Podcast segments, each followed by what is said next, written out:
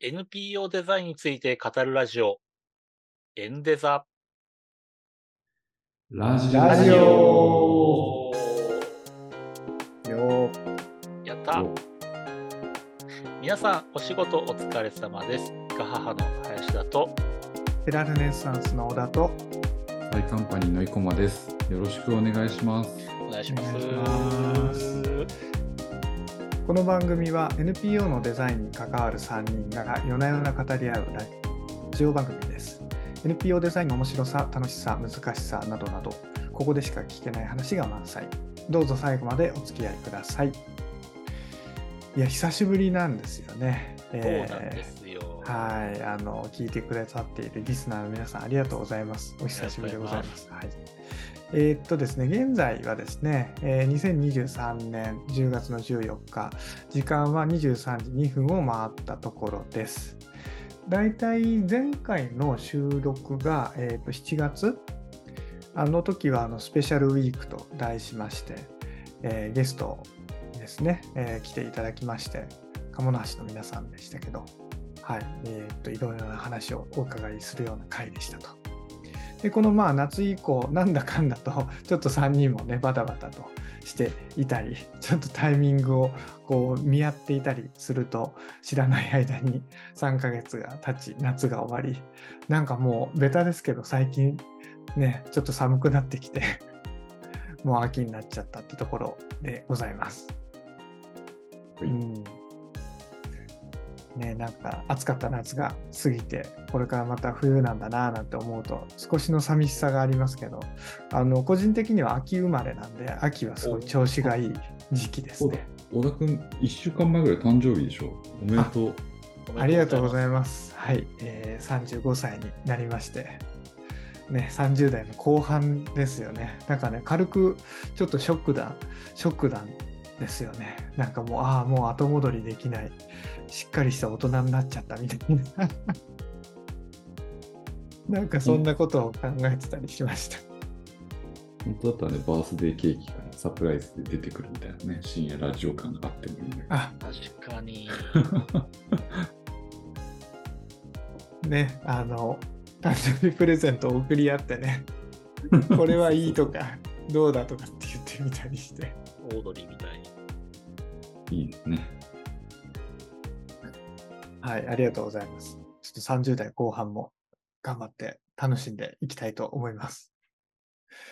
でですね、今回はまあ久しぶりなんですけれども、えっと、この3ヶ月ぐらいこうやってたり、まあ特に直近のところでの近況報告、久しぶりにこういろいろとお話をできるといいななんていうふうに思ってます。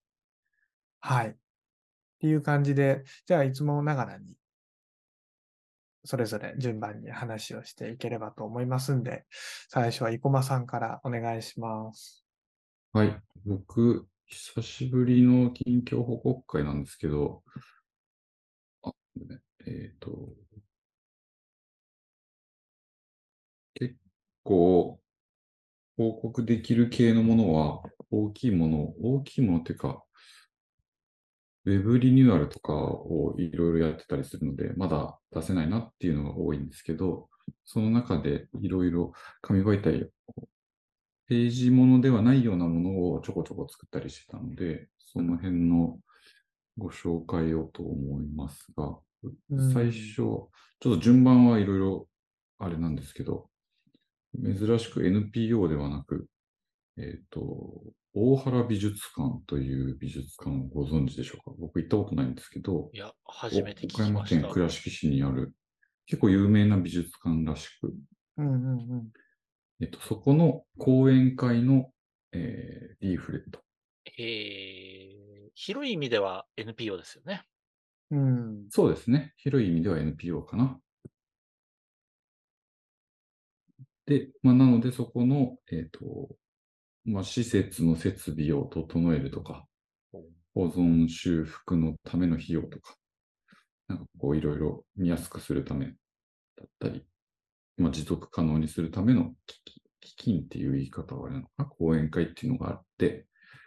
まあそれに入るとこういう特典があるよっていうものだったりとか、いうのを分かりやすく作るっていう三つ折り、A4 三つ折りパンフです。うーん。モネのこのう、ん。えっと、睡蓮の絵が有名らしいんで、それを表紙に使いという感じで、はい、美術館に行った方にお渡しする、来た方っていうのかうん。な、いうふうなものを。最初、もともとはこっちのなんかこう、活動の方をベースに作ろうかって話だったんですけど、なんか、まあ、それもそうなんだけど、こっち、このベネフィットをちゃんと出した方がみんな、ねうん、入ってくれるんじゃないだろうかっていう仮説をもとに、ちょっと構成を変えて作り、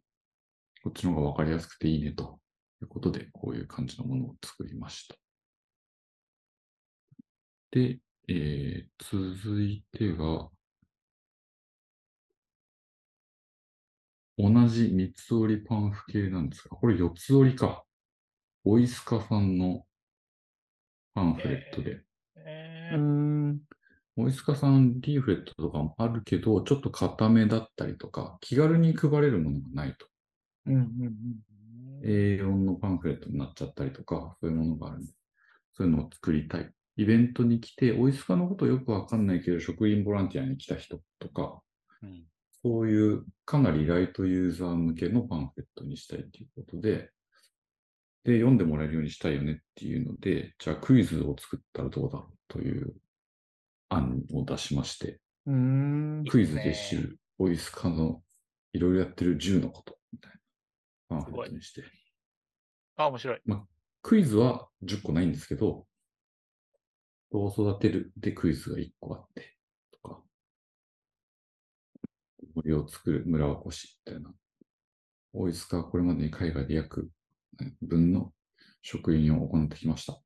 東京ディズニーランド何個分でしょうかってことうん。ちょっとあまり関係ないようなものとつなげるけど分かる。うんうんクイズをちょっと一緒に考えてもらって、で、このところどころに入っているイラストは、その広報スタッフの方が描いてくださって、えこのイラストを入れ込んでいます。ー、楽しい画面ですね。いいですね。開いてこう楽しく、なんか、あ、人育てたり、森作ったり、村おこししたりしてんだ、みたいな。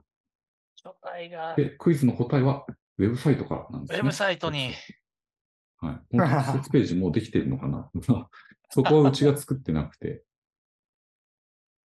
で、えっ、と、まずはウェブサイトに来てほしいっていうのが一番の目的ですっていうことだったんで、ウェブサイトに来てもらったらいろいろわかるページ。あ、まだページが見つかりませんなっていうか、まだウェブサイトができてないですね。まだ配ってないのかな。なんですけど、こういう感じのものを作りました。で、まあ、各支部で配ったりするんで、支部の方はこう入れなきゃいけないとか、まあ、小情報はこういうところに入れてとか、中面で知って、で、ここでなんかこう、ちょっとやってみたい人向けに食べて応援、集めて応援とか、ボランティア。ライトなものから順になる。他にもいろいろあるんで。なるほど。いやー、勉強になる。ェブからとか。で、まあ、こんな世界を目指してて、まあ、特徴としてこんなの。まあ、歴史も結構あるので、語ろうと思えば結構語れることは多いんですけど、ややこう分かりにくいこととかもあったりするので、そうそうそう。ちょっとこう、とっつきやすいフックをクイズっていう形であえて作ってっていうすの。にちょっとチャレンジを一緒にしてみたっていう感じです。書体が可愛い。はい。つくし AM ゴシックだったかな。はあ、つくし書体か。あ、ここに、あ、そうですね。ピーシーズさんの、えっ、と、問いを送ろうキャンペーン、今年もお手伝いさせてもらったんですけど、うん。そこでもこの書体使ってますね。うんうんうんなかこうかわいいですよねポ。ップになりすぎないけど、うんうん。こう、ちょっと癖があるので、印象に残る。いいなと思っていて、使ってます。次が CFC さんの年次報告書。これも毎年作ってるものなんですけど、みんなのメッセージがあったりとか。これ全部あれなんですよ。合成で作ってるんです。うん。色も付箋っぽくつけて、あ、そういうことか。白い紙に書いてスキャンしてくれてるやつを並べて、はいはい、はい。みたいな素材に並べてっていう、全部合成で作ってます、この見開きは。うん。まあ割と、最近はこうさらっと作る傾向にあるというか、ページ数はあんまり書けずに、うん。うん。前はストーリーとか載せてたんですけど、結構そこまで取材するのが大変だっていう話だったりとか、うん。あんまりこう子供のストーリーって載せづらいよねっていう、こうまあ子供の個人情報とかそういうのもあるんで、話もあったので、こう声をメインで見せるようにしようとういうん形で最近はやっております。そして、年次報告書で言うと、クロスフィールズさんの年次報告書が今年も、えー作りました。ベースは同じなんですけど、まあ、ちょっと、横一ですもんね。はい。で、まあ、こう、ウェブで見れますよ、みたいな。詳細はウェブで見れます、みたいな風にしていたりします。QR コードで。PDF の場合はクリックしたらいけるウェブマーク。仕様にして作っています。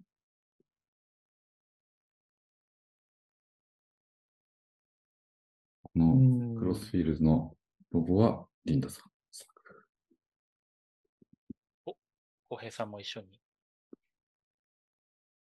かつての地球広場でやりましたね。懐かしい、疲労の。もうあれ10年以上前です。はい。で、えっ、と、チャイルドファンドさんもちょこちょこ、えっ、と、DM とかのお手伝いをしてるんですけど、今回は、えっ、と、スポンサーシッププログラムっていう、まあ、マンスリーサポーターに近い制度なんですけど、うん。それのパンフレットの A4、4ページですね。うん。うん。イラストは増田さんに書いていただいて、うんうんなか結構時間かかったんですけど、4ページなので。うんそこからストーリーがあって、支援者と地域をつないでいますよっていうのをイラストで可視化して、わかりやすい。で、まあ、子供の成長記録が送られるよとか、まあ、子供を中心とした地域の支援に使えますよっていうことなので、わかこういうりやすいな。見せ方になっています。で、まあ実際の支援されたこの話だったりとか、まあこんな特徴がありますよっていうことを簡潔にまとめております。で、お申し込みはこちらとか声とかっていうまとめ方です。お見事。そして、えっ、と、D4P さんのカレンダーは、まあ、毎月、今年もお手伝いさせていただいて、ウェブサイトから買えますので、D4P さん、ぜひ皆さんよかったら買ってくださいという素敵な、今年も素敵な写真で、卓上と壁掛け2セットあります。というのと、えっと、じわじわつく近づいてきた年末なんですが、寄付月間のウェブサイトも今年、えっと、まあ、マイナーチェンジというか、ちょっとだけ今年度版に合わせて作りまして、今回はメインビジュアルをちょっと冬っぽさだけど、こう、キラキラさせる、なんだろう、ちょっと冬のワクワク感、寄付月間の楽しさみたいなところを表現できたらなと思って、こう、玉ボケの動画みたいな感じの作ってみまして。みたいなことを、ちょこちょこいろいろやっていました。この数ヶ月っていう感じですね。それ以外にいくつかリニューアル着手しているのが、もうそろそろお披露目できるかなというのもいくつかあります。という感じです。お疲れ様です。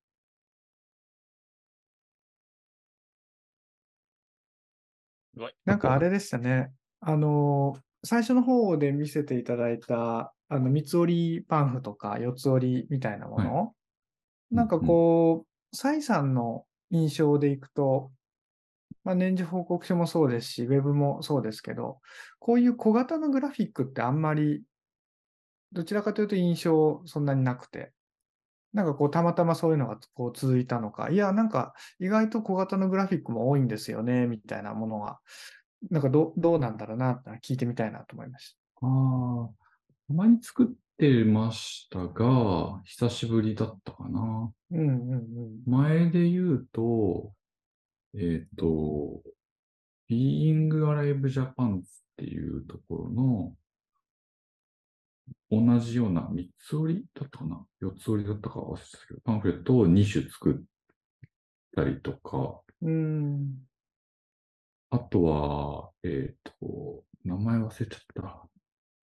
た。はい。たまに作ってます。うんうんうんうん。うんうん。パンフ、そうですね。面積で言うと同じだったりするのは DM とかだけど、A4 表裏。うんうん形式とか、まあ、仕様が違うんで、こういう三つ折り系は割と久しぶりかもしれないですね。うん。うんうん。ねえ、あの、大塚さんのやつなんかも、すごいわかりやすくて、小型のグラフィックってどうしてもその表現できる面積がね、狭いから、ちゃんと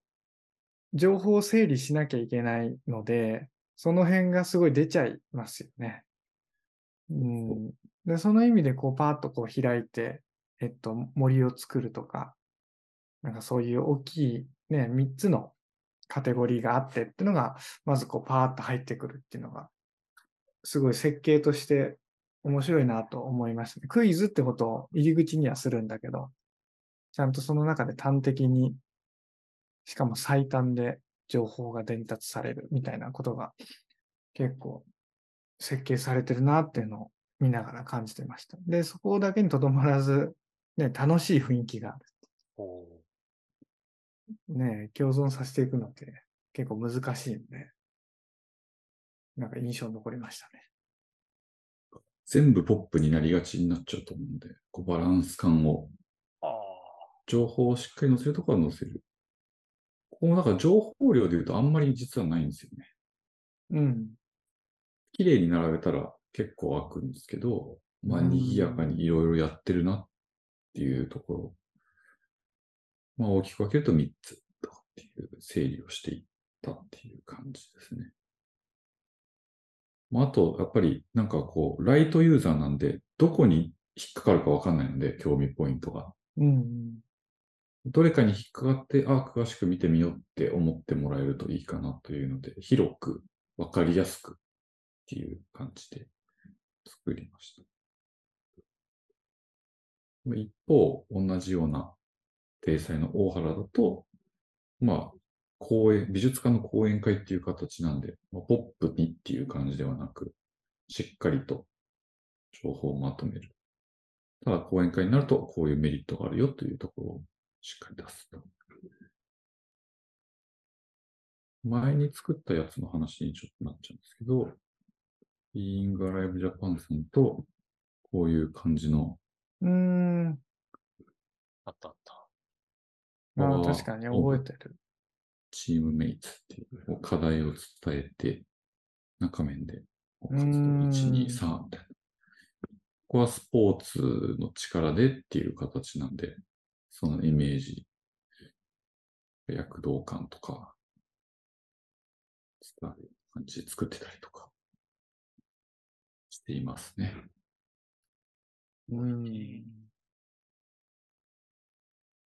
林田さん、どうでしたか？なんか印象に残ったものとか。いやー、あるある。あの、やっぱりね、リーフレット・チャイルドファンド・ジャパンさんにしても、ボイスカさんにしても、その、情報設計というか、わかりやすく、その、ね、順番、読んでもらう順番通りに設計もされてるだけじゃなくて、なんかこう、面白さというか楽しさというか、そういったものも両立されていてすごいなと思ったんですよね。で、これって、浩平さんってラフってやっぱ書いてますよね。書かずにやってます？ひょっとして。書くときと書かないときありますけど、マジか。最近あんまり書かなくなっちゃったなっていうマジ。で？でも、行き、うん。で書も、途中から書いたりするときもあります。途中から書くうん。なるほど。え、ラフ書いて、まあ、書かなかったらいいられで、まあ、設計、ワイヤーフレームみたいな感じのを作って、で、その後、原稿を作るっていうプロセスですか？そう、台割りをうん、作っうん。ベースに、えっと、素材を集めてもらったりとか、まあ。台割りベースで構成は一緒に考えます。で、それをベースに原稿とか、うんうんうんえー作ってもらいます。素材集めてもらいます。で、そこからですね。なんで、台割りは、今ちょっと共有します、ね。パワポなんですけど。例えば、パワパワ、パワポ使うんですか？浩平さん？あ、僕、ぼ台割り僕触んないです。そっか。はい。役割分担なんですね。ここれです、台割りは。おー。で、台割り、うちが作ってるときに、もうこう、こう、こういう構成で作った方がいいよね、みたいな。まあ平田に作ってもらってるのを、こういうふうに直してとか、こういうふうにしたらいいねとか相談しながら作って、で、それを依頼に落とし込むみたいな。なるほど。これ面白いですね。そうなんだ。まあ、ここ全体全体のこのコース、レイアウトとかを、まあ、平田が作ってるわけじゃなくて、まあ、こういう構成にしようとか、真ん中に置こうよとか、うん。はある程度話をしながら作る。時もありますし、はい。もう DM とかだったら、ある程度もう作ってもらっちゃって、素材として集めて、で、そこから結構ガラッと変えたりする時もあるんですけど、表面にちょっと要素が多いなと思ったら全部裏に持ってって、表面ビジュアルだけで見せるとか、そういう風になったりとか。ああ、なるほど。社内で一もみあるんですね。それはすごいな。で、そのクライアントからは、えっと、まあ、目的とか、そういったことをこうヒアリングしていって、で、まあ、こうパンフレットが作りたいですってことを受けた上で、まあ、要素としてはこういうものが必要でってことを全部受けて、うんそれを一旦、サイさんの社内で今の台割りに落として、まあ、こんな感じですかね、みたいな。ああ、そうそう。で、プラス、ここはもっとこうで、みたいなことで、そこでまず、ある程度、方向性が固まって、そう。で、デザインに進んでいくと。うーん。なるほど。なるほど。だから、まあ、何をどういう順番で載せるかっていう情報設計ができる、プランニングができる人と、そのラフに引っ張られないものを作れるデザイナーがいるっていう、いいタッグというか、がずっと続いてるっていうことなんですね。それは強いな。案件によっては、時間がないものとかは、もう結構、構成までまとめといてもらっちゃって、そこから一気に作る。なるほどね。で、構成、構成を作るとこまではあんまり入ってないときは、構成を、内容を聞くときに、じゃあこういうふうに変えちゃったりしていいのみたいな話をしながら、で見せて。で、構成と結構デザイン変わっ、デザインっていうか、構成と順順序とか変わってても、はい。困るってなったケースはほぼなくて、あ、うん。よよりいいですね、こっちの方がっていうふうになることの方が多いので、そこはもう結構変えて作っちゃったりしてるかなっていう感じ。うん要素が変わるっていうわけではないので、はい優先順位を変えて作ってるとかかな。なんか、台割りっていう言葉と構成っていう言葉をなんか改めてなんか聞いておきたいなと思ったんですけど、どどういうふうにこう今言い分けていただいてました。そうですね。構成を落とし込んでるのが台割り。だから一緒構成をウェブに落とし込む、ウェブの場合はワイヤーっていうかな。うんうんうんまあでも、要は構成、要うん。うんうんうん構成ですね。はい。そうですね。なるほど、はいなるほど。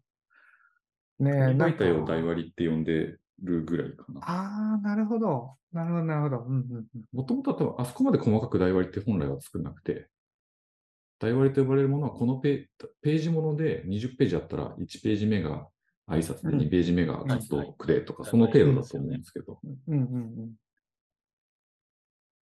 なので、まあ、えっ、と、年次報告とかだと、あそこまでは落とし込んでなかったりしますね。うんうん。そうですよね。なるほいい話聞いた。CFC さんとかもうお互い例年やってて、うんここにはこの要素だよねとか分かってるところとかは、あれぐらい年次報告書でも細かく作ったりするけど、鴨の橋とかはもう、台割りとかは結構もうざっくりで、それに合わせて健康を、だいたいこれぐらいでって書いてもらって、あとはこちらで調理みたいな感じで。ど。うん。全部ラジオなんで見せられないっていう。我々だけ。ね。ありがとうございます。謎のやり方でね、お届けしていますけど。許されるんだろうか。またね、YouTube 会とかでそういうのをねやってもいいかもしれないですね。そうですね。あと、あの、ぜひ皆さん、聞いてる皆さん、この概要欄にね、あの、見せれるものはいくつか貼っていただいてますので、ぜひそっちもこう、行き来しながら見ていただくと。あ、でもそうか、紙は見れないのか。そうそう。うん、まあ確かに。見れないものもありますよね。はいはい。あ確かに。ただ、あの、ものによっては僕が手書きのラフを書いて、これはいで台割り作っといてって渡しへて、ーそれをパワポに落とし込んでもらって、で、様子をそれで固めてもらう。こんな感じっていうの。ケー面スもあります白なるほでいられで、僕がパワポ使えないので、いられで作っちゃうと編集できないんですよ。はいはい。で、うんいられに直接向こうに原稿を書いてもらうときとかもあるんで、うーん。あ、いられじゃないや、パワポに。ああ、なるほどね。パワポを先方に渡して、そこにはい。原稿書いてもらう。なるほどね。なるほどね。確かにそれはイメージつかみやすいし、いいかも。なんか変に要素増やされたりとか、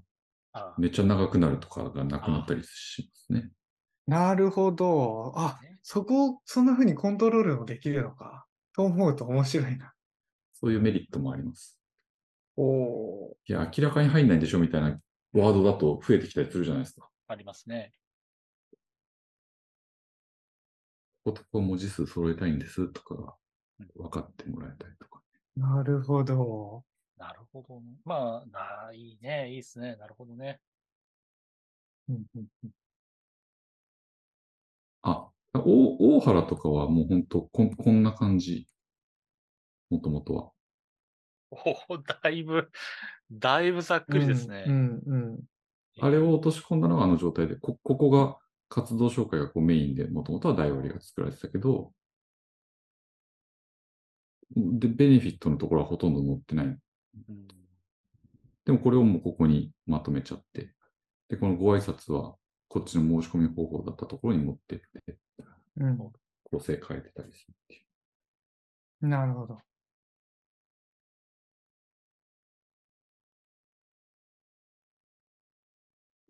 あ、やってる。素晴らしい。面白い。なので、他のやつのデザインを作ってる間に、そっちで台割りをベースに素材とか集めといてもらう原稿とか。うん揃った時点でデザインを作る。ミーティング、最初のミーティングとかは一緒にやりますし、構成作るのも一緒にやるけど、その間の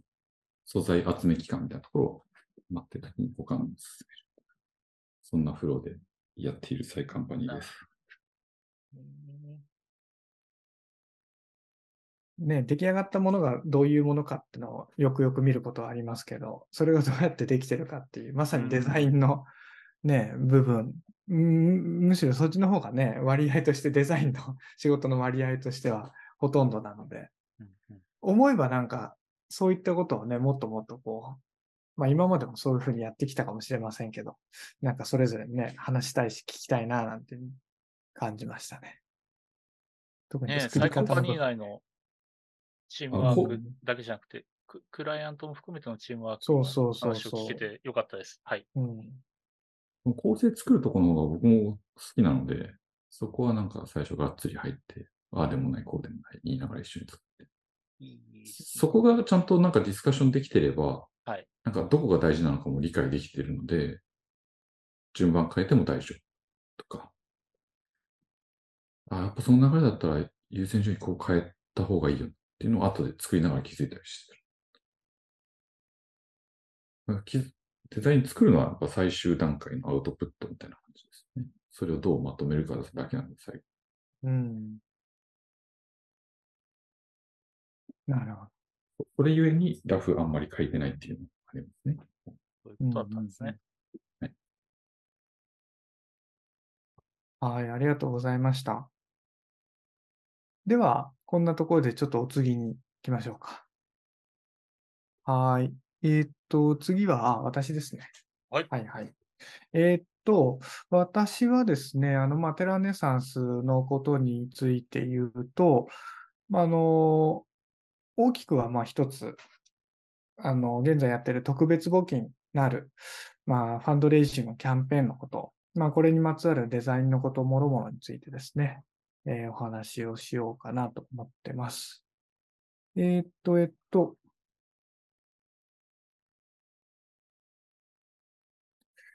今って画面どうなってるんだ？あ、見れてます。おー、まだまだ10%いってないんですね。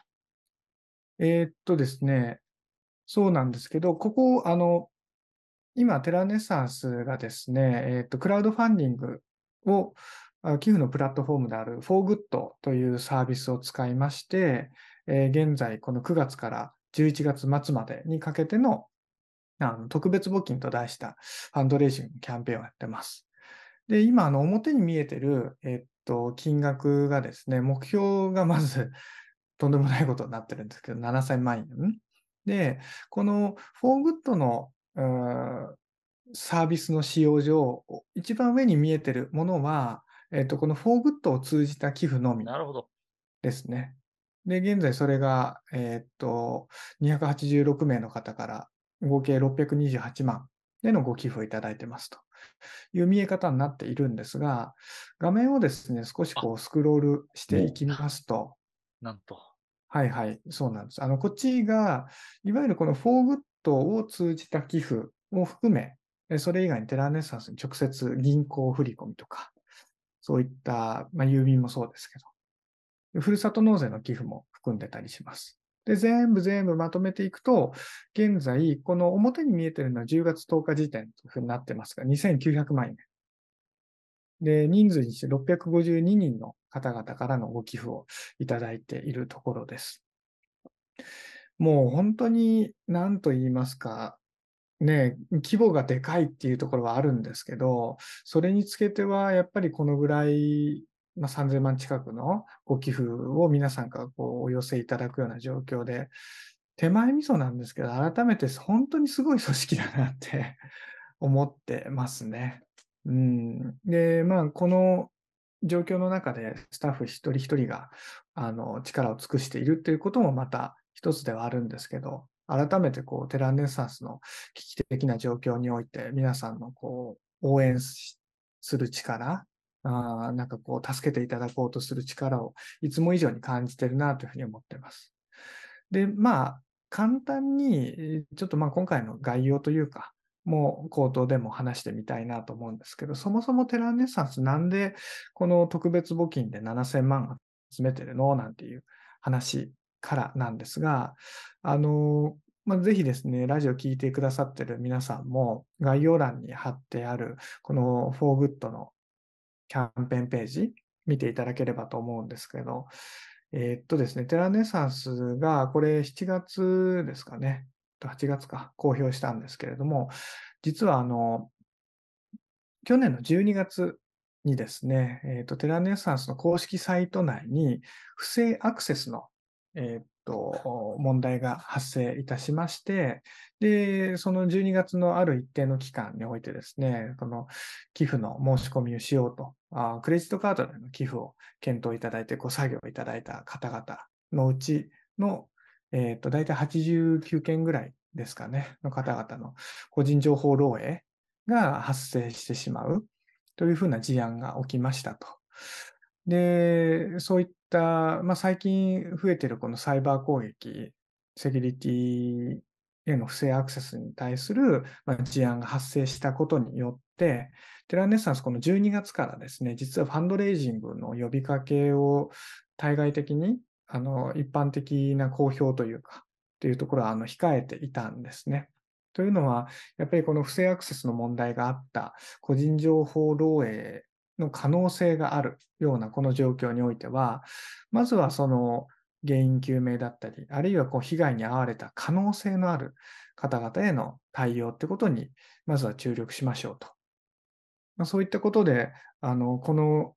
約公表に至るまでの8ヶ月間の期間において、ファンドレイジングに注力をしてこなかったっていう意思決定をしていて、で、そういうふうにしたらばですね、いろいろとこう問題もありまして、やはりあの、ファンドレイジングができないことにつけては、あさらに言うとこの情報漏洩のことがあったことによって、えっと、調査の期間においては、クレジットカードを自前の公式サイト内でこう使えないと。そういったこともありましたので、えーいわゆるこう、皆さんからこの期間、あの、本来であればお寄せいただけてたであろう寄付、あるいはマンスリーサポーターの方々の月々の会費なんかがこう、ま、テランネサンスの収入にならないと。そういうふうな状況がありまして。で、そういった、ま、都度の寄付とか毎月の会費なんか、本来であれば皆さんから託していただけたはずの寄付をこの8ヶ月間、まあ、いろいろとこう試算していくと、大体その額が6000万円。で、そういった状況の中でですね、どうしてもそういった活動資金の大幅な減少によって、まあ、事業事業の縮小とか撤退とかを検討せざるを得ないような、そんなまあやっぱりもう大変な状況になっていると。いわゆるこれを経営危機と呼んで、まあ、テランネッサンス一丸となってどうやってこう対応していこうかということに、今なおみんなで精一杯取り組んでいるっていう状況にあります。で、まあ、ちょっと困ったことに、そのクレジットカードがですね、引き続きまだ公式サイト内では使うことができないので、これにつけては、あの、テランネサンス、今、マンスリーサポーター、あるいは法人のサポーターの方々、あ合わせると2000数百名あるんですけれども、その分の毎月の会費としての収入も入ってこない。で、これがまだこの夏以降もいつそれが再開されるかわからない。で、今後のそういったことも踏まえて考えると、合計資産をだいたい7000万円ぐらいの資金調達が必要だろうということで勘案しまして、今回の特別募金を、えーこの9月から一般的に皆様に公表をして、えーファンドレイジンを改めて注力しているっていう、そんな風な状況です。で、私自身はこのキャンペーンの蘇生にチームのみんなと一緒に関わって、で、特にあこういったビジュアルであったりとかコミュニケーション周りのことをやってきました。で、今、あの、お二人に見ていただいているのは、このキャンペーンページのものだったんですけれども、実はこれを、えーと設計していくにあたっては、順番としてはページよりも先に紙だったんですよね。えっ、と、まあ、毎度のことながら DM の方のデザインを、えやっていきました。画面も共有してみます。で、あの、毎度のことながら、テランネッサンスのご支援いただく皆さんに対して DM、郵送物を作ると。あの、どうしても、これあるあるなんですけど、キャンペーンをこうやろうとしたときに、紙でもお知らせするし、あるいはネットでもお知らせするしっていうふうになったときに、できるだけその公表のタイミングを合わせたいと。すると、タイムライン的にはどうしても紙が先に作られていく必要があるので、ここで、まあ、大枠の方向性とか、まあコンセプトとか、デザインの主軸をこう作っていって、で、これが、えーウェブの方に展開されていくみたいな。そういう作り方がテラネッサンスの場合は多い。なので、今回はまず紙の夕振りチラシの方からやりました。で今回の夕振りチラシでは、あの A4 の4ページものですね、A32 つ折り両面でやってて、表面には、まあ、メインビジュアルコピーと下には夕振りチラシ。で、中面には、まあ、今回の特別募金をお願いするにあたっての経緯が書かれていて、で、最後のところでは、その寄付の方法であったりっていうのをお知らせしていたりします。で、今回、まあ、それが Web に展開されようと、紙でお知らせをしようと、デザイン上何を、あるいはコミュニケーション上何を大事にして考えたか、まあ、あるあるところのコンセプトっていうところでは、あの、より誠実であること、かつ切実であること、そういったことをこう主軸として、まず紙の方のデザインを考えていきましたね。なので、あの、実は LP の方、キャンペーンページに見えてるメインビジュアルと、この紙の方で見えてるビジュアルが違うんですよね。えー、特にこの紙が届く方々っていうのは、テランネッサンスの既存のご支援をいただく方々なので、まあ、過去に寄付をしたことがあるとか、会費で毎月寄付をしてくださってるとか、そういう人たち。で、そういった人たちに、その誠実であり、切実であるっていうことを、どんなふうにこう伝えられるといいかなって考えたときに、従来の、まあ、そういった寄付寄付のキャンペーンなんかであれば、写真をもうフルカラーでドーンと見せて、何かそこにメッセージ性のようなものがあって、で、まあ、コピーがあってっていうことなんですが、今回ちょっとそういう方向性とは違う手法で、このビジュアルを作りましたね。あの、写真がちっちゃいんですよ。あの、これラジオ見てくださってる方は紙が見れないので、あ、でもあれか、どういう形から見れるようにしてもいいのか。うん。で、まあちょっと説明口調で言うんですけど、大きい画面に対して写真がすごいちっちゃい。で、モノクロの写真を使っていて、えー、創設者の鬼丸がアフリカの女性と手を取っているような写真。で、そこにそういったコピーは、あ鬼丸の手書きの文字で、私たちに力を貸してください。そういったものにしましたね。あの、コミュニケーション上何が必要かってことを考えたときに、改めて助けてもらわなきゃいけないって考えたんですよね。それは、あの、ある部分ではどうでしょう。うん、適切じゃないかもしれないけど、でも、テランネッサンスの本当の危機、うん、鬼丸はそ自身がそういうふうに言ってますけど、初めて解散という文字が思い浮かぶような、そのぐらいの危機的な状況において、改めてテランネッサンスをこれまで応援してくださっている方に対して、ちゃんとお願いをする。ちゃんと助けてもらう。そういった態度が、まず第一声の中でなされるといいかな、なんてことを考えて、はい、こんな風に作りましたね。なんで、あの、この DM 郵送物を手に取った方がこう見たときに、逆にこう、写真の小ささや、あるいはその、カビでないっていうようなところから、あ、なんだろうっていう、このちょっと、良くも悪くもドキッとするようなところで、ページをこう見て、あのめくってもらう、そういうふうな設計にしてます。なので、表面は、あの上部は写真だけじゃない、ロゴも含めて、あの、カラーではなくて、モノクロでやってるんですよね。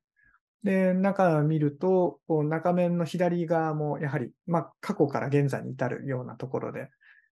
あの、左側は、の写真は、えっと、モノクロでやってて、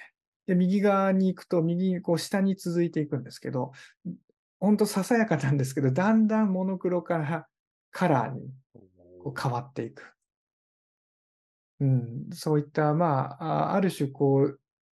今のこう状況っていうことの深刻さを切実に誠実に伝えつつ、でもテラネッサンスがこの寄付をいただく皆さんと一緒にどんな未来をこう描いていきたいかっていうことを、そういった、まあ、心情描写というか、そういった形でこう表現していく。なので、裏面でこう見えてくるものは、あテランネッサンスがこれまでに成してきたあ成果、あるいはこれからこの寄付者の皆さんと一緒に創出していきたい未来を示すような形での、あまあ、フルカラーの写真をたくさんこう掲載すると。うん、こういったところに応援してくださいっていうふうな形で、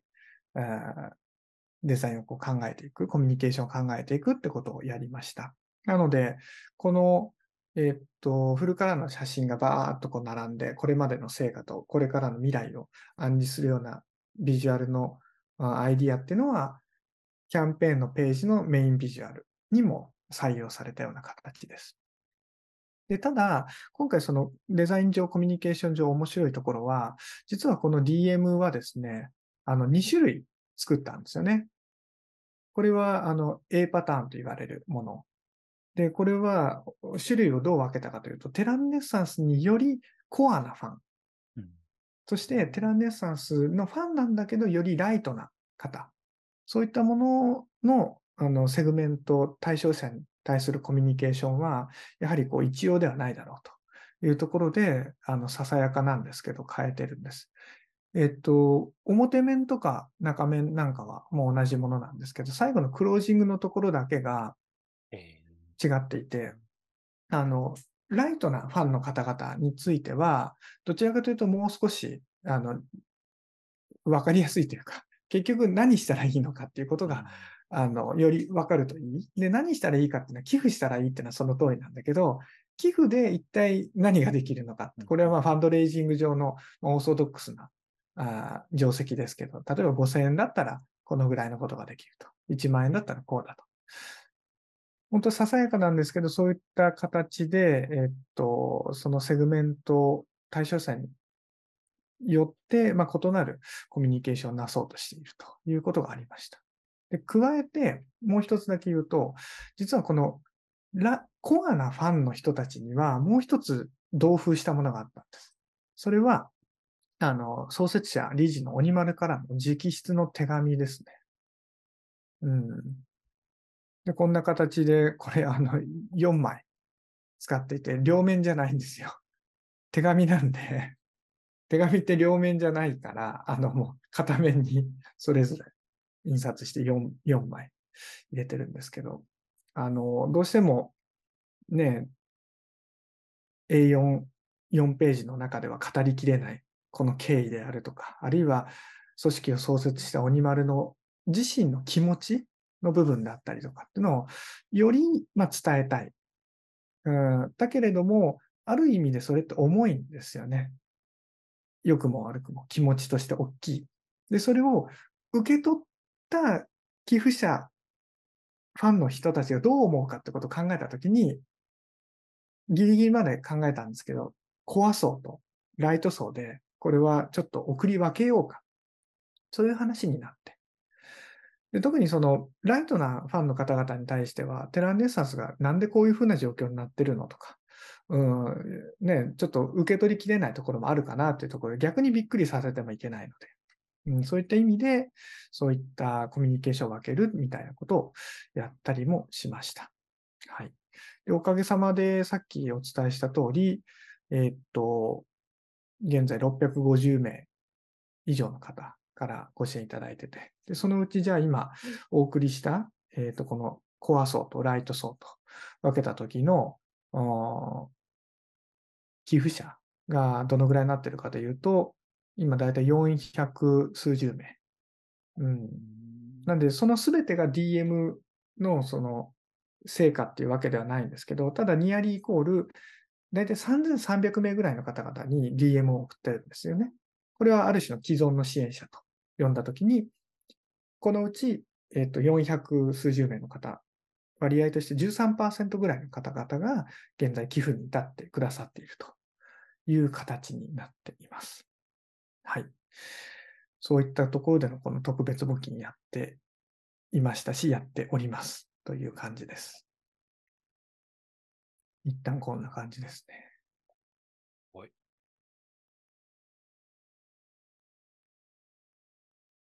ありがとうございます。いやー、すごいね。いや、丁寧に、丁寧にコミュニケーションを取ろう、取ろうとされてるんだなっていうのが聞いてて伝わってきました。結構内部でもセンシティブでしたね。うん、どんなふうに、ね、自分たちの状況を言うのかと。はい、うん言えばね、そんなのあなたたちの問題でしょみたいな ところがあったりもするので、なんかそういった態度をどう示すかっていうのはすごく内部での調整ありましたね。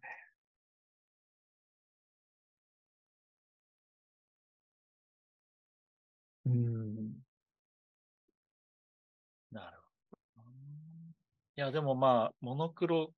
からカラーにっていう、その、展開は、なるほど。すごい。なるほどな。いいな。なんかこの怖そうのところで、モノクロからこうカラーになっていく。で、はい最後にこう、うんクロージングの裏面のところで、あの、このフルカラーの写真をバーっとこう見せるっていうところは結構個人的に思い入れがあるところで、で、何だったかというと、まあ、あの、どのぐらいの人たちが、この中面の、あの、ね、我々からのメッセージを読んでくれるかわからないんだけど、ある仮説を立てれば、コアな人たちほどちゃんと読んでくれるんじゃないかまあと思ね。ったときに、そのつらつらとこう読んでいったその先で、こう何を感じるかっていうと、個人的にはある種こう、例えるなら映画のエンドロールクレジットのような感じですね。一つのこう物語に触れたときに自分のこう気持ちの揺れみたいなものがあったとき、ある部分でもうごちゃごちゃ言ってくれなくていいというか、うん。なんだってテラルネッサンスのことを好きだし、応援してるっていうことがあったときに、分かったなんか、ね、ここでも寄付で応援するよっていうふうに思ってもらえるんじゃないかなと思ったときに、あんまりごちゃごちゃ言わない？みたいなところは、まあ、これはもう個人的な願望であり、ですけど、うん、なんか、皆さんがそんな風に考えてくれるといいな、なんてことを思って、うん、なんで、コアな層の人たちに対してはいくらで何ができるっていうのも、あえて今回は言わない。ある種、ね、不親切な設計かもしれないけれども、そういう風にしてみた。みたいなことは結構思い入れがあるところですね。ごい。最近あのー展示会に行った時に、まあブースでいろいろ配布物もらって、で、そこで気づいたことが、紙って、まあ、まだまだ大事だなっては思っちゃいましたね。紙、パンフレットとか見るとシングルタスクなんですよね。その紙のうんに書いてるものを、こう、面と向き合って読む。でもパソコンの場合は、マルチタスクというか、こう、えっと、LP 読んでる間に通知が来たり、あ、なんかメールが来たとか、あ、ちょっと他のページを見てみようとか、パッパパッパ、向き合いづらい、まあ僕の場合かもしれないんですけれども、なので紙って結構、あの、1対1、紙と自分っていう風に集中しやすいかもしれないなって思ったんで、やっぱまあ紙って大事だなとつくづく思いましたね。うん。なるほ浩平さんなんかあります？なんか表紙の写真を小さくするっていう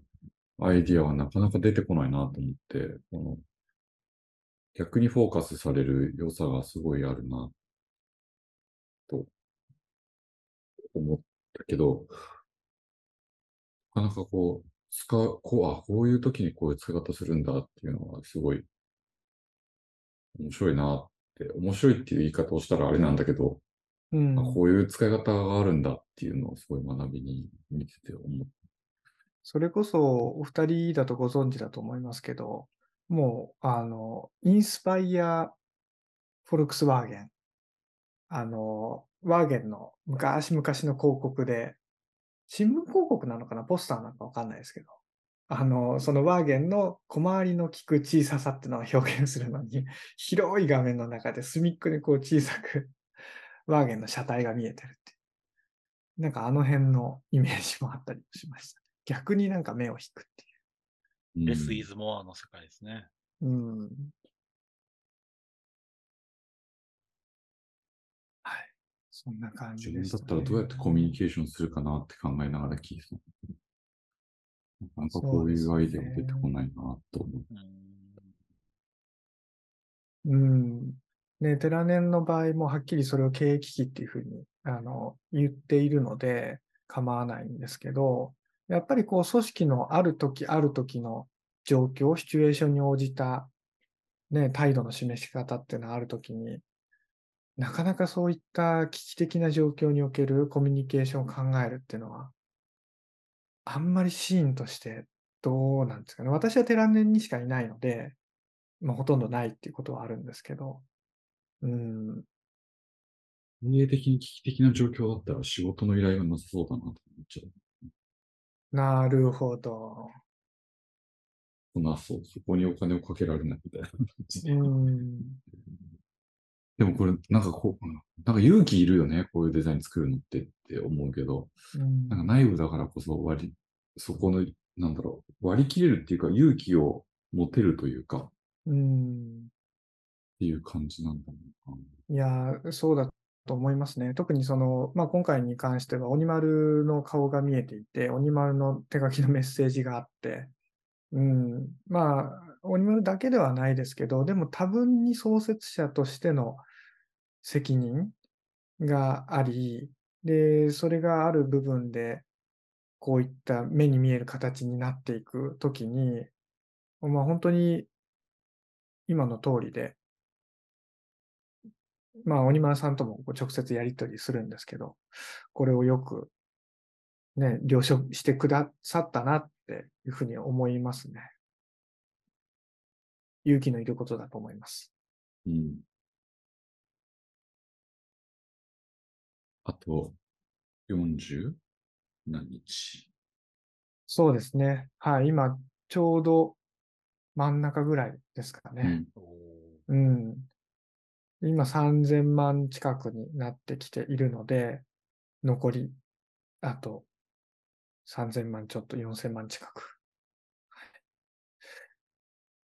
この後も、あの、コミュニケーション上のいろいろなこう施策っていうのは少し控えているところがあるので、はい、また次のタイミングでもお話できるといいなとも思いますし、ぜひですね、あの、ラジオを聞いてくださってる皆さんの中にも、すでにあのご寄付で応援してくださってる方もいらっしゃると思います。本当にありがとうございます。ですし、改めてまあこういう場ではありますけど、ぜひデラルネサンスですね、あの、今回この寄付という形でご支援いただけると大変嬉しいです。ので、ぜひよろしくお願いします。ということもお伝えしておきます。素晴らしい。ありがとうございました。フォーグッドさんを選んだ理由ってあるんですか？あ、はい、そうですね。あの、フォーグッドさんを選んだ理由は一つ、えーっと、掲載手数料が、まあ、今回のこのサービスでは0円というふうな形へでー掲載できるので、はい、今回これを利用させていただきました。で、つい2、3日前にも、キャンプファイヤーさんの方で、えーこういった社会課題解決に伴うクラウドファンディングの利用においては、手数料0円の新しい、えーサービスを提供しますっていうのがリリースが出ていたようなのを見ましたね。へーうん。なんかあの GoodMorning みたいなのやってませんでしたキャンプファイヤーさん。あ、そうです、そうです。社会課題解決に特化した、キャンプファイヤー内のクラウドファンディングサービス、 GoodMorning というのがありましたね。あちらの方との兼ね合いがどうなってるかはちょっと見切れてないんですけど。あ、グッドモーニングは CAMPFIRE for Social Good で生まれ、生まれ変わりますって。生まれ変わったんだ。なるほど。えーはい。こんなところです。そうフォーグッドさんはあれなんですよね。寄付者が手数料を負担するっていううんうんうんうん。ことですよね。だからまあ、ななんだろう。だからといって寄付やめたにはならないところ、まあ、なる人もいるかもしれないけど、まあ、なる人はいるんかなって思うけれども。うん。なので、まあ別にそんぐらいっていうのが多いんじゃないかな。そうですね。なんかそのところについて、まあ、テラーネの話からちょっと逸脱しますけど、少し、まあ、このいいタイミングなんで触れておこうと思うと、手数料が0円である、あるいはその、うん、なんと言いますか、えっと、いわゆるこういった寄付ができるだけ多く、その寄付を必要としている人たちに届いていくっていうことは、あの、すごい必要だと思う一方で、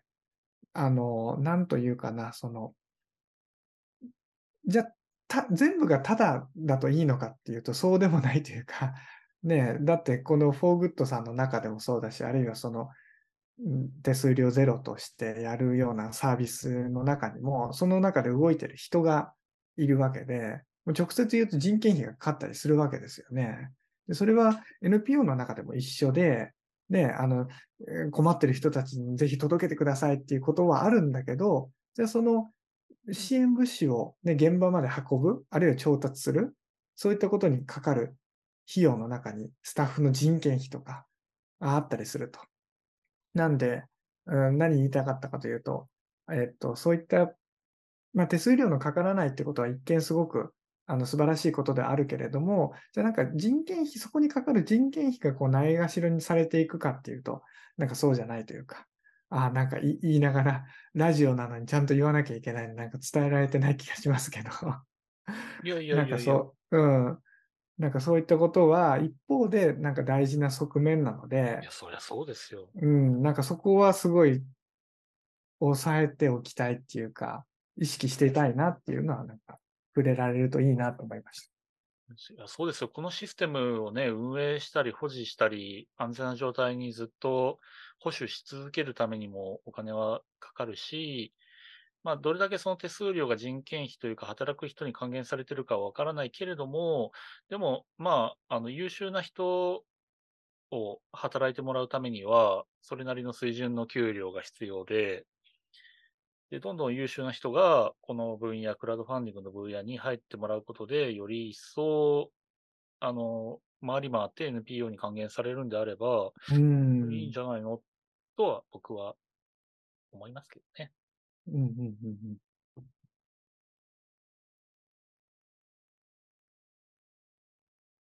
え、ちょっと時間も来てるので、ありがとうございました。ありがとうございます。はい。では最後、林田さんからお願いします。はい、わかりました。僕からは、えーえーっと、まず、寄付付 DIY プログラムっていうのを今始めて、スタートして進んでおりまうす。で、第ん。1期は、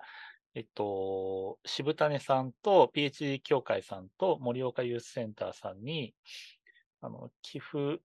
チラシとか寄付リーフレットとかのキャンバテンプレートをお渡しして、無償で提供して、で、キャンバ講座をやって、自分たちで、えー寄付計画立ててもらった中で使うツールを自分たちで作ってねと。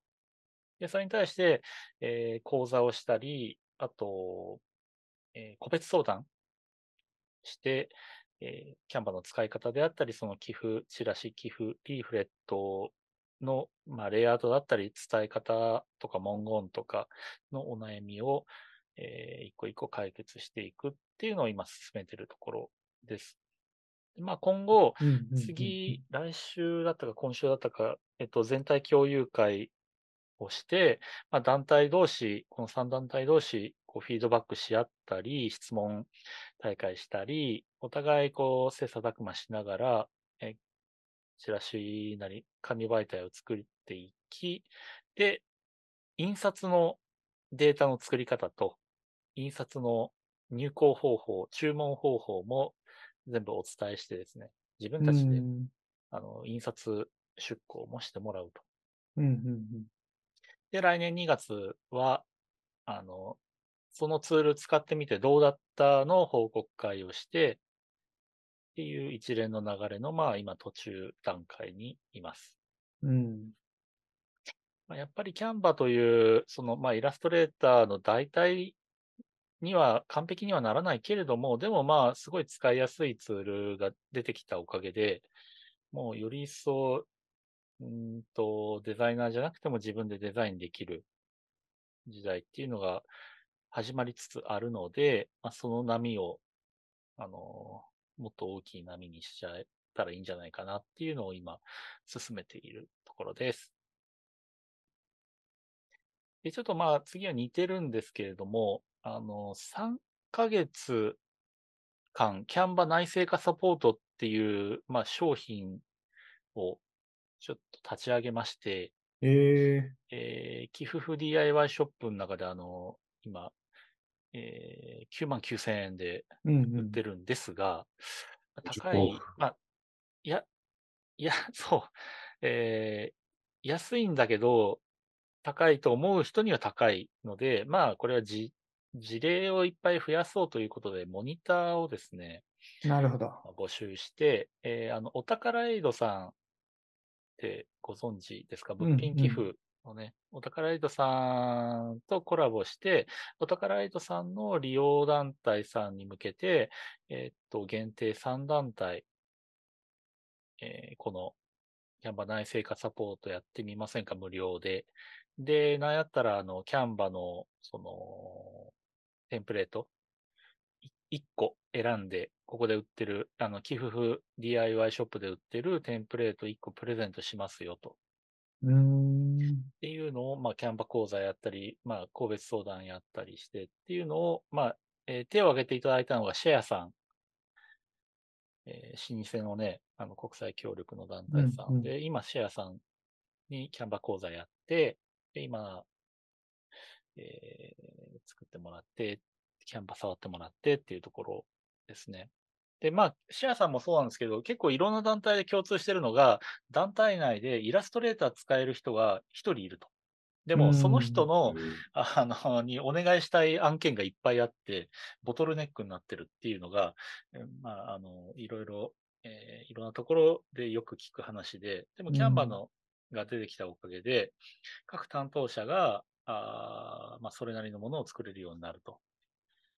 で、なんだったら、その、まあ、イラストレーター使える人が、まあ、デザインの監修とか、デザインのテンプレートなんだったら作って、っていう、なんかまあ、デザインの民主化がどんどんどんどん進んでいってるなというのを感じているところです。うん。うー。っていうんのをやりました。いや、まあ、シェアさんも今、えーっと、サポート中ですね。あ。とは、そうですね、あの、寄付 DIY ショップっていうのをオープンしました。えーこれまで誓ってきた、えー寄付チラシや寄付リーフレットのノウハウを、まあ、テンプレート化してですね、そのテンプレート、キャンバテンプレートを販売するという通販サイトです。すごい。はい。で、まあ、今後、今上がってるのは、えーまあ、単なるリーフレットは無料で誰でも使ってねと。うん。えースタンダード寄付チラシと、普通の A4 のチラシですね。と、振り込み用紙付きのチラシと、振り込み用紙付きのリーフレットうーん。と、えーマンスリーサポーター募集チラシつって、振り込み用紙付いてないけど、まあ、なん、なん、なんというか、まあ、えっと、マンスリーサポーター募集のなんか手、手頃な A4 チラシを作りたいっていうところ向けに作ったチラシのキャン、えーキャンバーのテンプレートの商品をアップしてます。この間購入もあったって言ってましたよね。そう、購入あった、嬉しい。今、すごい。2件売れてます。おー、すごい。すごい。で、まあ、今後、クラウドファンディング用のチラシとか、あと、こんなんあったら喜ばれるのかなっていうのは、あの、企業協賛を依頼するときのスライドのテンプレートとかね。なるほど。うんとか、あとは、まあ、パンフレット、A3 二つ折りのパンフレットとか、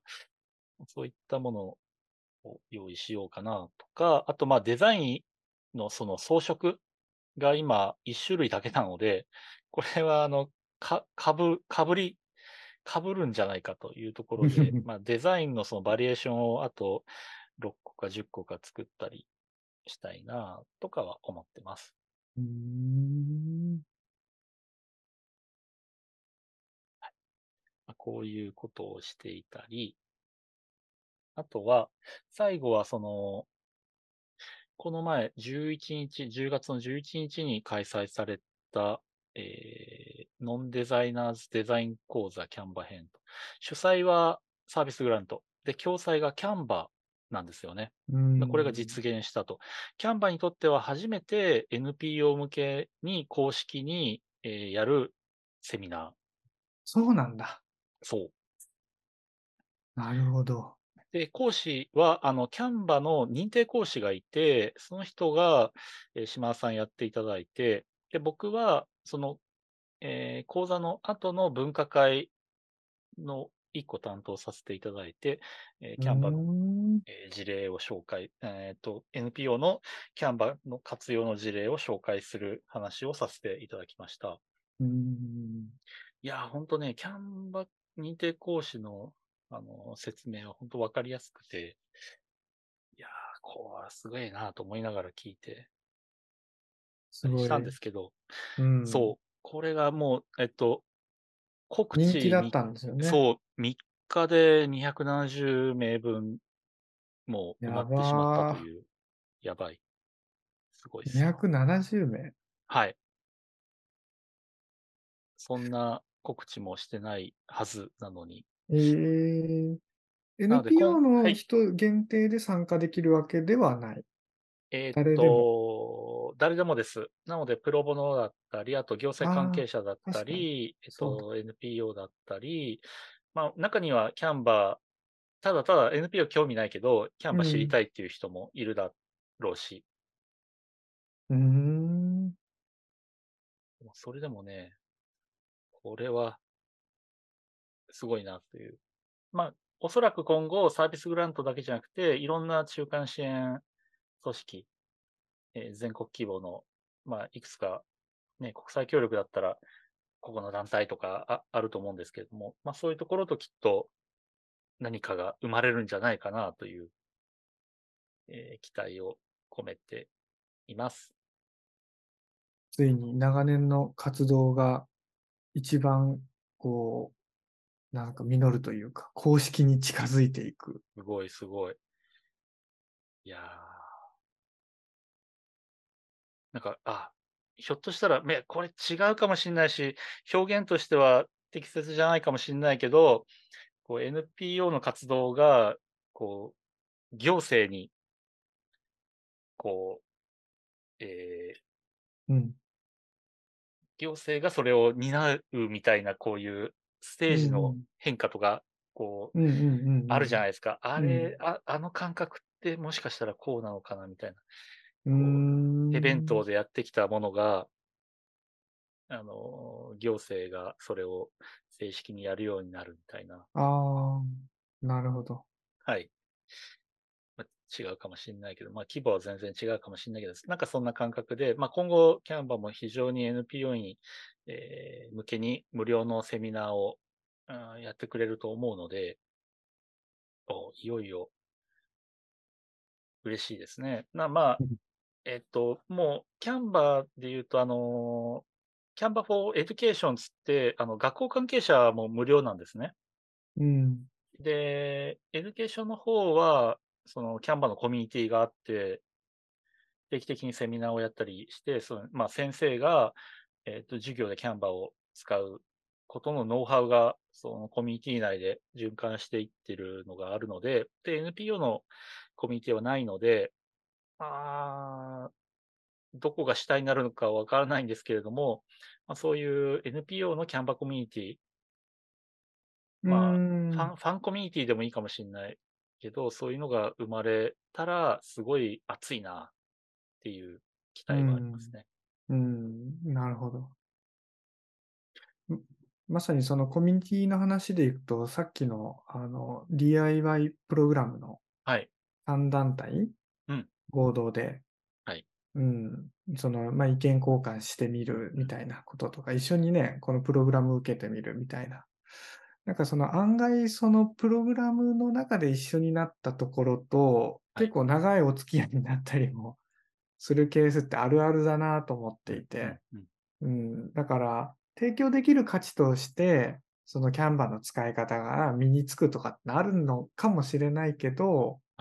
なんかそれ以外のところでのね、なんかこう人的関係性みたいそうですよね。うん、ありますよねって思って聞いてました。あありがとうございます。そのあたりのね、こう、参加するメンバー同士のコミュニケーションを促進するところはやっていきたいな。でもできてないんで、ちょっと今後は力を入れていきたいな、思ってます。で、ここの、えーっと、まあ、10 たった10分で、めちゃくちゃ早口で、6団体ぐらいは紹介したんですけど、えーっと、まあ、そのスライドではないんですが、あの、活用事例をまとめたスライドを、まあ、いい機会なんで作りまして、まあ、え僕の、えーえ、これ、と SNS ドキャンバで動いてるんですか、今。あ、これ、これ今、キャンバです。えー、すごい。あの、そうなんですよ。1、2回、2、2クリックで閲覧用のリンクが発行できるんで、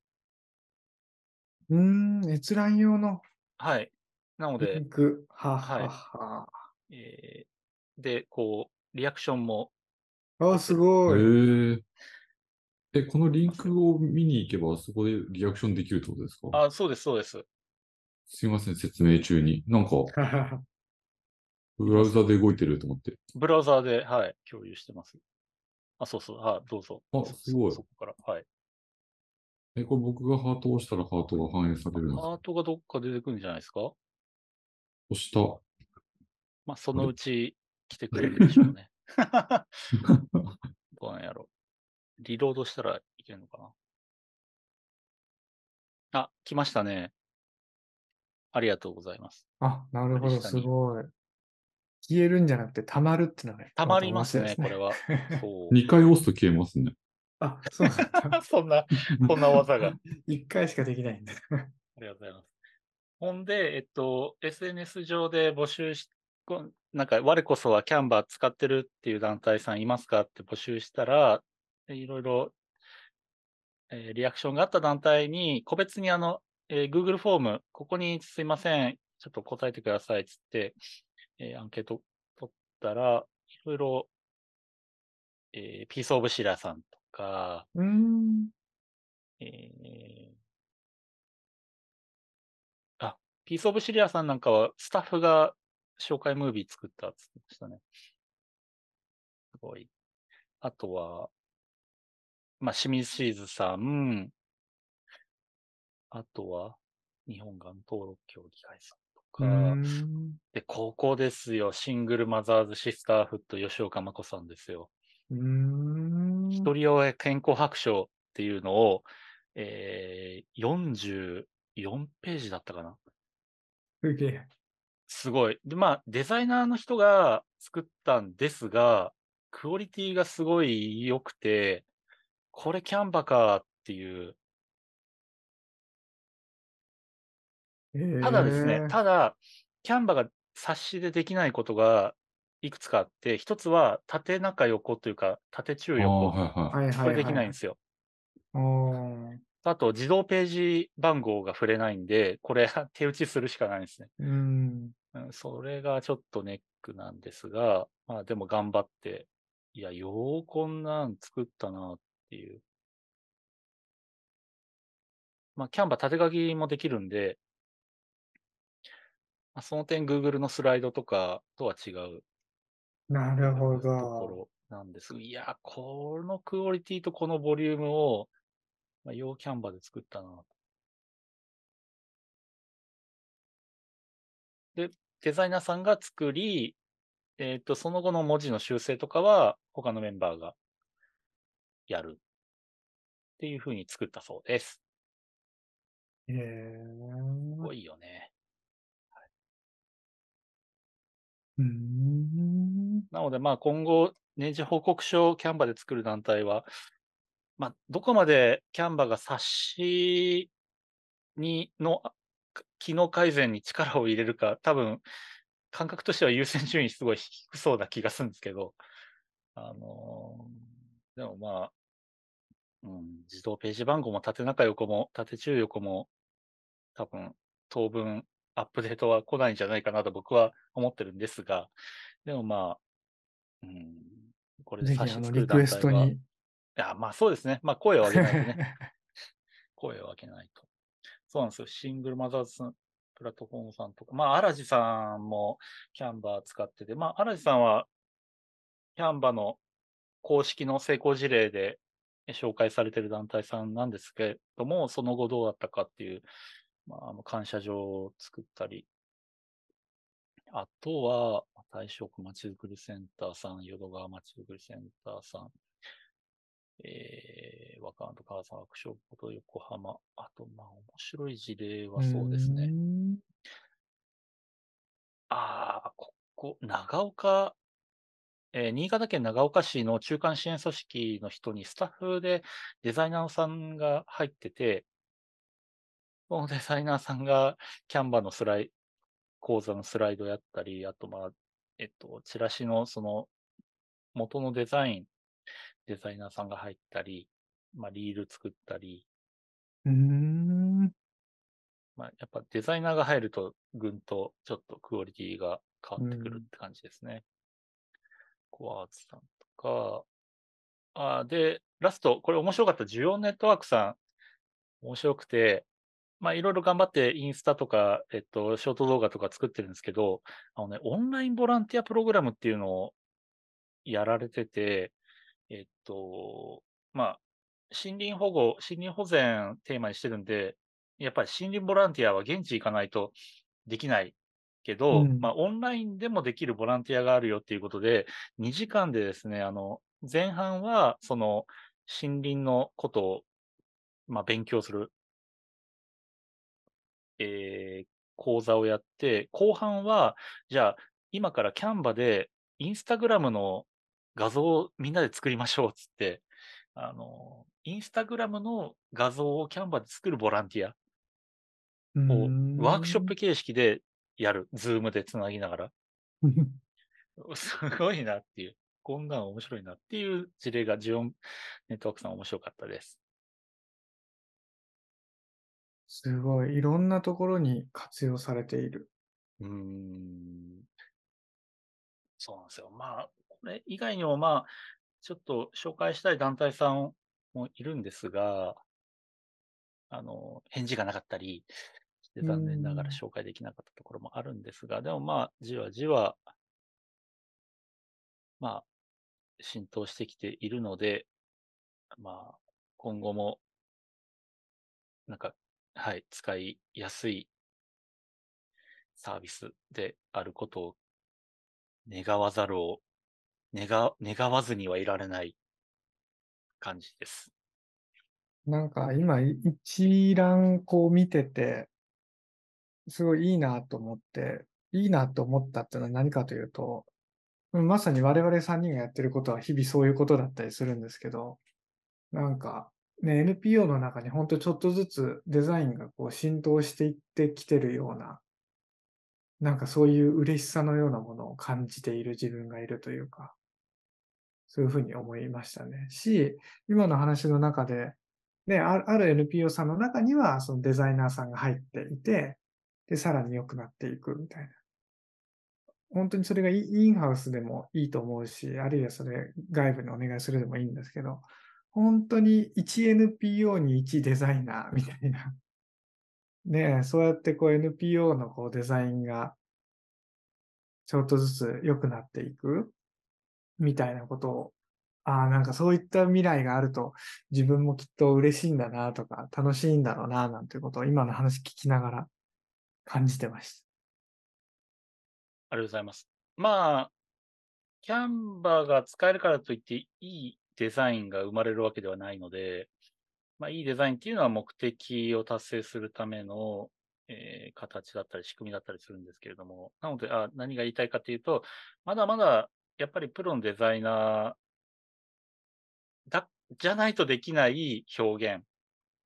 の領域はまだまだあるし、きっとそれを気づくんだろうなっていう、その キャンバで自分たちで作るけれども、やっぱりこの越えられない壁、プロにしかできない、えー、まあ、クオリティというか、伝え方というか、情報設計というか、っていうのをきっと思い知ってしまう 時が来るんじゃないかなと思うので、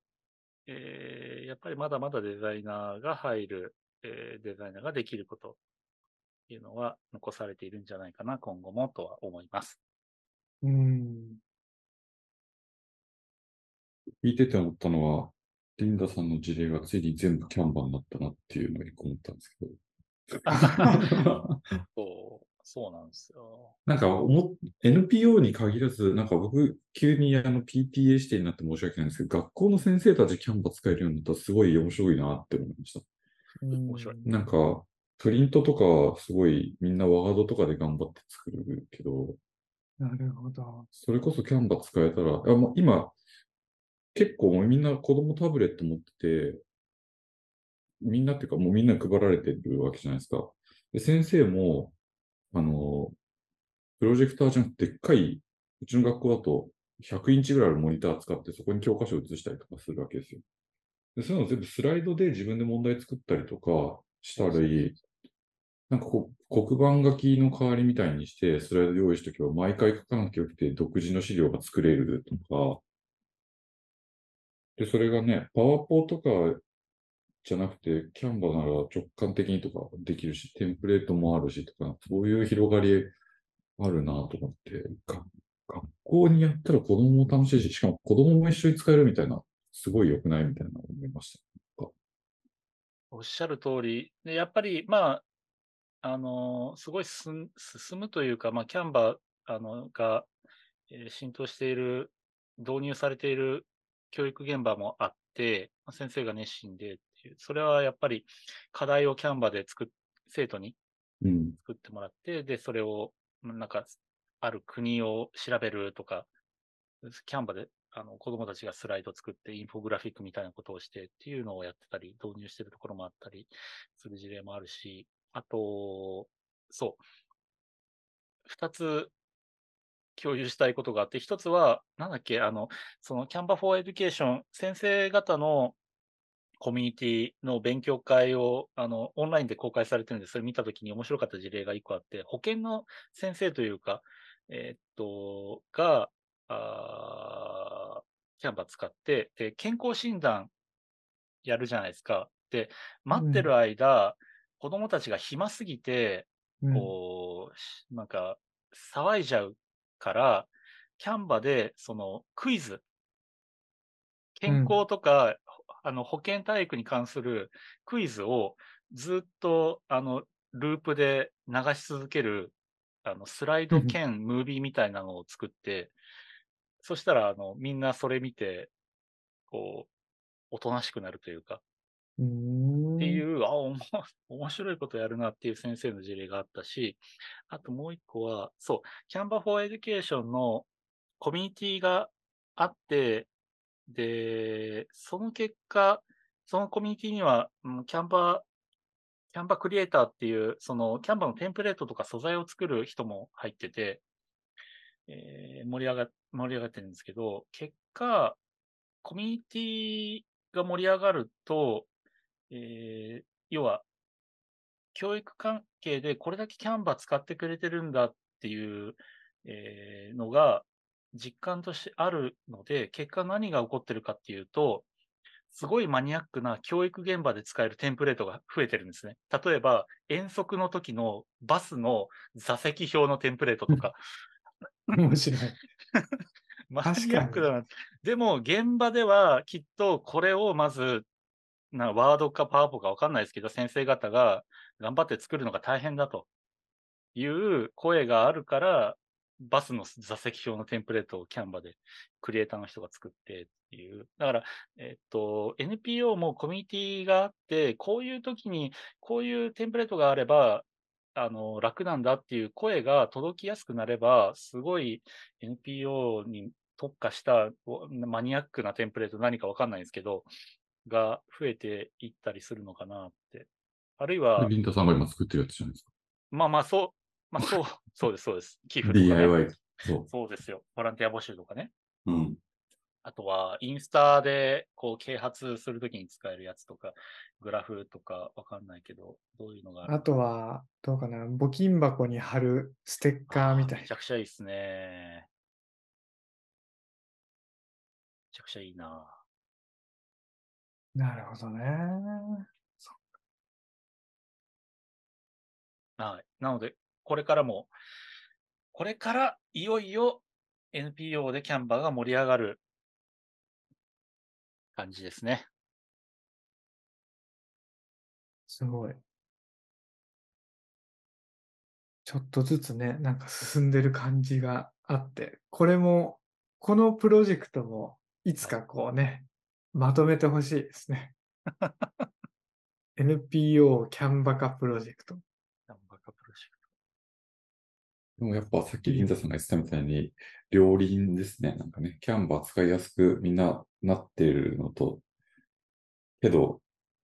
それでなんかこう、広がるけど、やっぱ伝わりづらいなって思って離脱していく人もいると思うから、そこは多分その整理する力みたいなのがね、うん。うまくこう落とし込めるといいんだろうなとは思うんですよね。結局なんか色付きの資料になっただけみたいな感じになってもあんまり意味ないと思うし。確かに。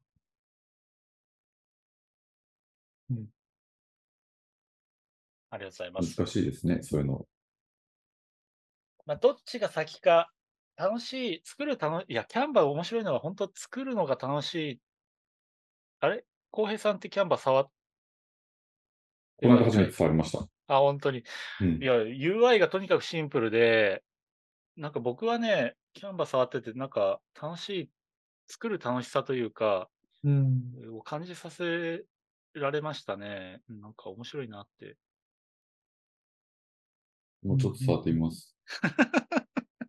まあ、あの、デザイナーだと、もしかしたら、こんなんもできんのか、みたいな、イライラできんのに、みたいな。なんかそういうイライラするところもい、いくつもある。もまず、今、文字詰めができないんで、イライラすると思うんですけど。あと、でも、なんかね、この、ざっくり何かものを作るっていう、なんかこういうアートというか、そういう楽しみが感じるツールではあるので、まあそこ始まりで、からでもいいのかな。でもまあ、それだけではもちろん自己満足なね、アート作品になっちゃうんで、えー、良くないとは思うけれども、でもまあなんか、面白いことがお起こり始めてますよ。うんうん。キャンバーってなんかウェブサイトみたいなの簡単に作れるとかでしょ作れる1ページ。ねそうっすよね。そう。なので、最近、えっと、コングラントの有料プランの人は、寄付付が10 15%割引なんですよ。っていう、あの、コラボ連携割引プログラムがありまして、実は。でそれのサイトを、サービスサイトを、えー、キャンバで作りました。へ社内にもまあコーダーさんがいるので、作れるんですが、なんていうか、分で作っちゃえみたいな。もうすすでにスライドがもともとあるんで、でえー、これキャンバで、たキャンバです。自動でレスポンシブにしてくれるんで、本当はい。この何ページかありありますけど、トップページ、寄付とは問い合わせ、はもう全部、自動で出てきます。えまあ、ページというか、1枚ページしか使え作れないので、今。うんうんアンカーリンクとですね。そうそうそうそう。ああ、なるほど。あははは、すごい。仮想ページ作れないんですよ。うんうんうん。まあ、いろんな制約はあります。あの、えっと、RSS を読み込めないとか、ええーー SNS は一応表示はできるけど、サイズがすごい制約があるとか、まうんあ、あの不便なところはキリがないんです。上げればキリがないんですが、でもまあ簡単なウェブページ、テンプレートもいっぱいあるし、えー はい。こんな感じで進化が止まんないですね。いやいや、ありがとうございました。面白かったですね。